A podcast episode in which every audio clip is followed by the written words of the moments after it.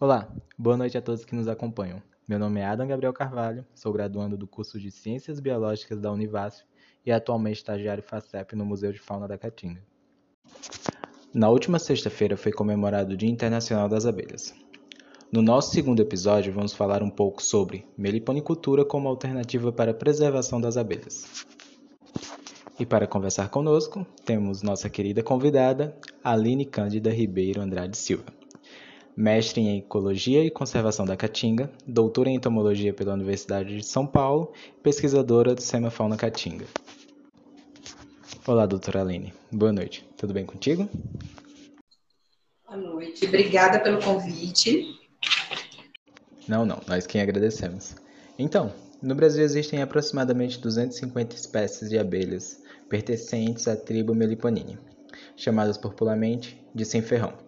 Algumas dessas abelhas são criadas para a produção de mel e têm sido cada vez mais valorizadas. Podemos começar dizendo o que é a meliponicultura? É, a meliponicultura é uma atividade que envolve a criação de abelhas nativas sem ferrão. É, a palavra meliponicultura é derivada é, principalmente do gênero ou da tribo das principais espécies de interesse econômico, né? são do, da tribo Meliponine e do gênero Melipona. Mas a atividade não envolve só a criação das melíponas. Existem outros gêneros, Fisiomelita, que tem interesse, é, escapotrigona, embora algumas tenham até comportamento defensivo, são aquelas que enrolam no cabelo e tal. Existem sim agricultores que têm interesse. Tem abelhas canudo, que também podem ser do gênero Escapotrigona, enfim. A, a pergunta, a resposta seria essa, então, é a atividade que envolve a criação de abelhas nativas sem ferrão. Essas que vão no cabelo. Eu estava querendo duas caixas aqui em casa, porque eu amo abelhas, eu realmente gosto muito delas. Minha avó fica com receio, eu já disse, não, vó, são sem ferrão, elas não vão. É. Mas eu escondo um pouquinho isso dela voar no cabelo. Não, mas não, não são todas que fazem isso. É só ou o gênero escapotrigona ou as trigonas. É, essas que geralmente a gente tem caixinhas, ou pelo parque, ou nas casas. Para a gente aqui, a Melipona mandacaia, ou outra do clado do grupo das mandaçaias. Pode ser qualquer uma espécie que não costuma enrolar no cabelo. Essas não são tão defensivas, que legal. Falando sobre isso, Há alguns dias saiu uma reportagem sobre criação de abelhas sem ferrão em ambientes urbanos. Acho que é o esgrimista Fernando Augusto Dias, possui cerca de 40 caixas na, caça, na sacada de seu apartamento. A senhora acha essa que essa tendência pode ajudar na conservação das abelhas nativas? E quais os riscos da criação de abelhas sem ferrão em ambientes domésticos? Eu acredito que se tem um recurso disponível e a área urbana ela é muito ela é muito interessante, né, do ponto de vista da, da disponibilidade de recursos, ao contrário do que se pensa. Nós já temos, inclusive, alguns trabalhos que foram publicados considerando cidades como grandes corredores, né, para polinizadores entre áreas naturais.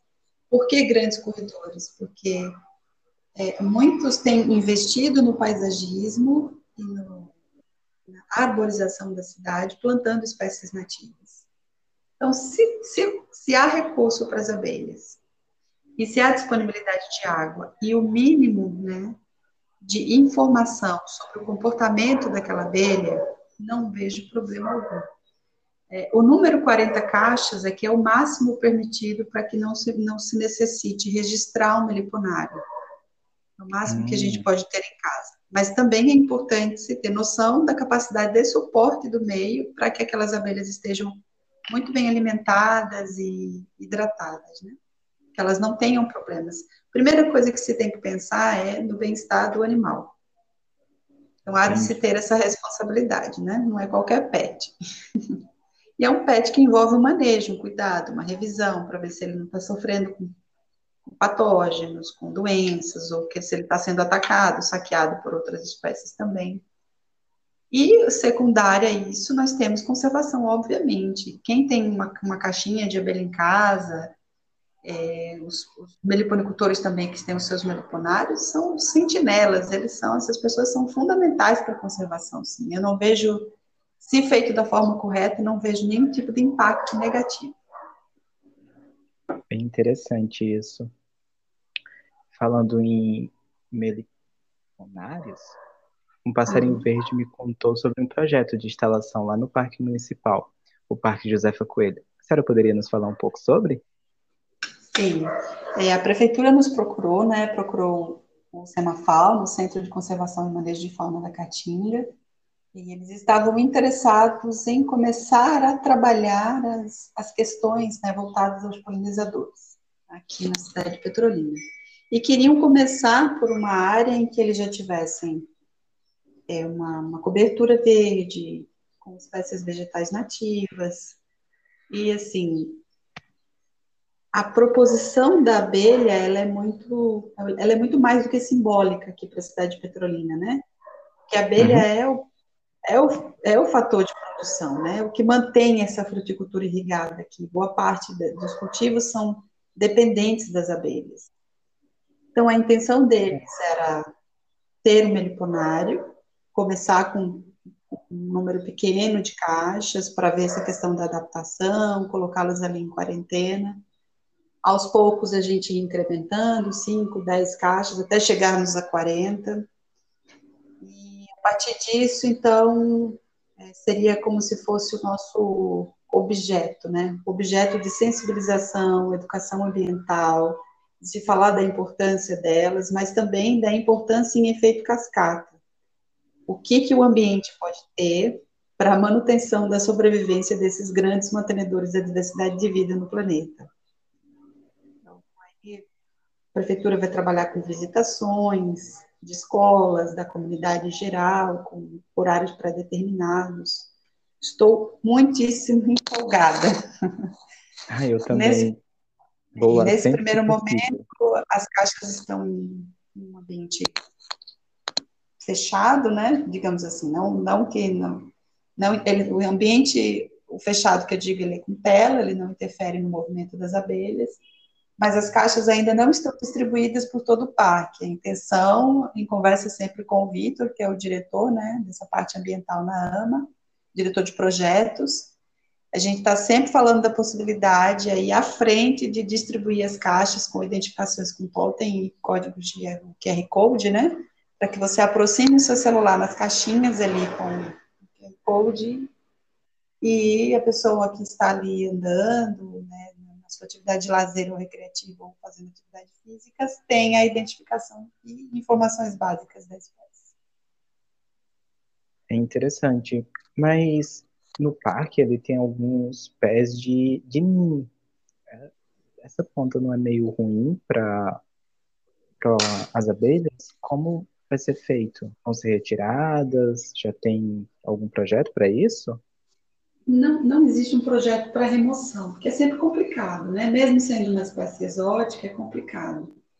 E assim, a gente não tem ainda um, um trabalho publicado que fale sobre os danos é, do ninho né, para, os, para as abelhas adultas que a gente tem é que, se a insistir muito nesse recurso para as larvas, num período em que ela tem baixa disponibilidade de outros pólens, o pólen do ninho pode ser tóxico para as larvas.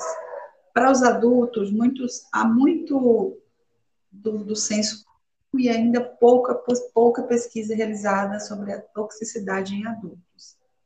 Não se sabe ao certo. Mas em conversa com o Vitor, o que, o que se pensa é na substituição aos poucos, sim, pelas espécies nativas. Então, se tiver recurso suficiente, o ninho vai ser evitado, por assim dizer.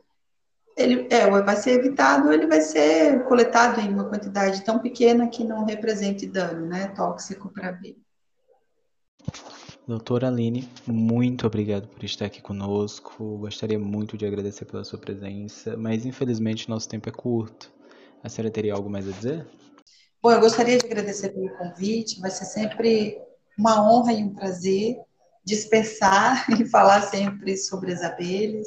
Quanto mais se conhece, mais conserva, e aí, uma vez que a gente tem a informação, as tomadas de decisões, elas são assertivas, né? É como se a própria gestão terrícola, ou seja, de expansão da agricultura, ou a sensibilização do dia a dia, do cotidiano da população, ela vai mudando à medida em que o conhecimento vai chegando.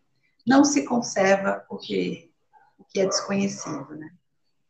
Eu tenho uma frase bem parecida. A gente respeita mais o que conhece. É isso. Então, vim aqui conversar um pouco, falar do que a gente do que a gente sabe, do que a gente estudou, do que aprendeu e que está em constante é, assim, a gente está tá sempre aprendendo, né? Não só com as publicações, nem com tudo aquilo que está dentro da pesquisa da ciência, mas também com a experiência junto aos produtores, sejam os criadores de abelhas ou os próprios produtores agrícolas. A convivência com eles nos projetos de extensão e no campo tem sido fundamental para a gente montar as nossas estratégias, né? Estratégias de submissão de trabalhos, em favorecimento e até de promoção de bolsas para os alunos. Então, é bacana assim falar e quanto mais melhor. Exatamente. Então, pessoal, gostaria de agradecer a todos que nos acompanham e pedir para que nos sigam nas nossas redes sociais. Lá temos conteúdos bem interessantes, entrevistas, palestras, uma gama bem diversificada de assuntos. No YouTube, youtube.com.br semafaunacatinga e no Insta, arroba semafauna. Tchau!